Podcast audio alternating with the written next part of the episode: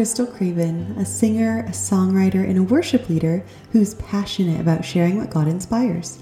And this is your weekly devotional.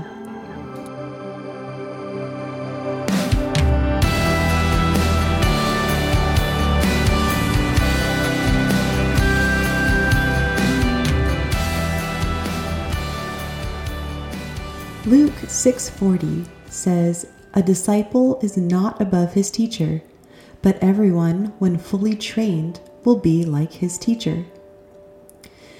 It's easy to understand that as followers of Jesus, we aren't above him, right? Yet when we have been fully trained, we will be like Jesus as co-heirs with him. But this is double sided though, because while being trained by Jesus will result in us being like Jesus, if we are submitting ourselves to being trained under anyone else, guess who we're going to be like? Exactly. But we have been called to holiness.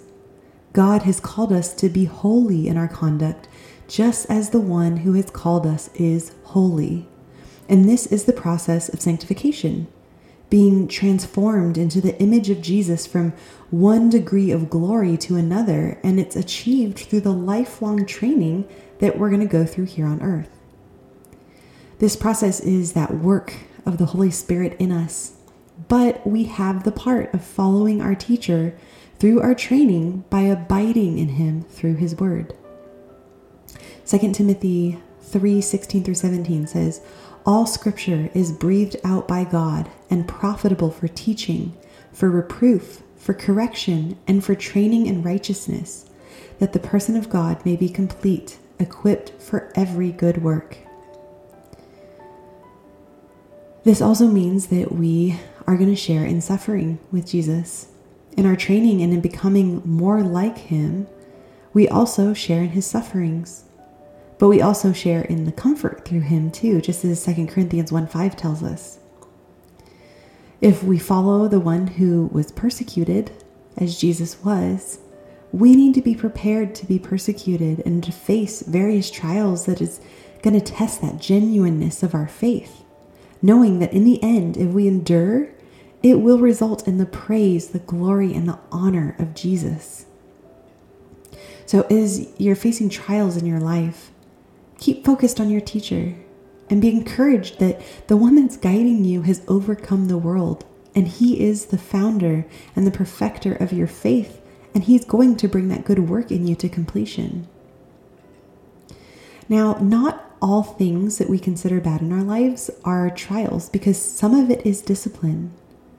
If Jesus, you know, the only perfect person to ever walk this earth, had learned obedience through the things that he suffered, we even more so need to learn it. And we do this through the loving and disciplining hand of our Father. In Hebrews 12, 5 through 7 and verse 11, it says, My son, do not regard lightly the discipline of the Lord, nor be weary when reproved by him. For the Lord disciplines the one he loves, and chastises every son whom he receives. It is for discipline that you have to endure. God is treating you as sons. For what son is there whom his father does not discipline? For the moment, all discipline seems painful rather than pleasant, but later it yields the peaceful fruit of righteousness to those who have been trained by it. So, whether you're facing a trial or whether it's a discipline from the Lord, we learn to endure just as Jesus endured. In Hebrews 12:3 it says consider him who endured from sinners such hostility against himself so that you may not grow weary or faint-hearted.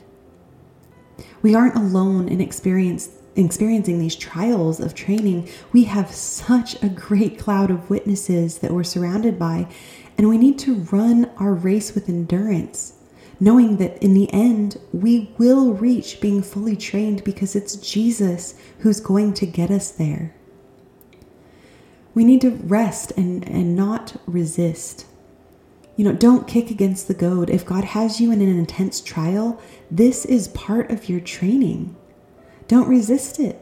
learn from it and embrace the fact that you're being refined and sanctified, and it's all part of getting you to be fully trained where you're going to be like your teacher, Jesus. One of the hardest times to rejoice is through intense trials and suffering, and yet that is the time to rejoice in the God of your salvation, of whom the joy of will be your strength. And if you're in a trial right now, my heart just simultaneously feels compassion and excitement for you. Compassion because I know trials are hard. They push you to your limits, and if it weren't for the grace of God, it could just crush you. But I feel excited for you because it means that you're in the process of completing another level of glory. And as you learn and grow through this, you're looking more and more like Jesus, my friend. And that is beautiful. So, all in all, with this verse, remember just follow Him Submit to your training and be encouraged that it's Him who will bring you to completion in the end.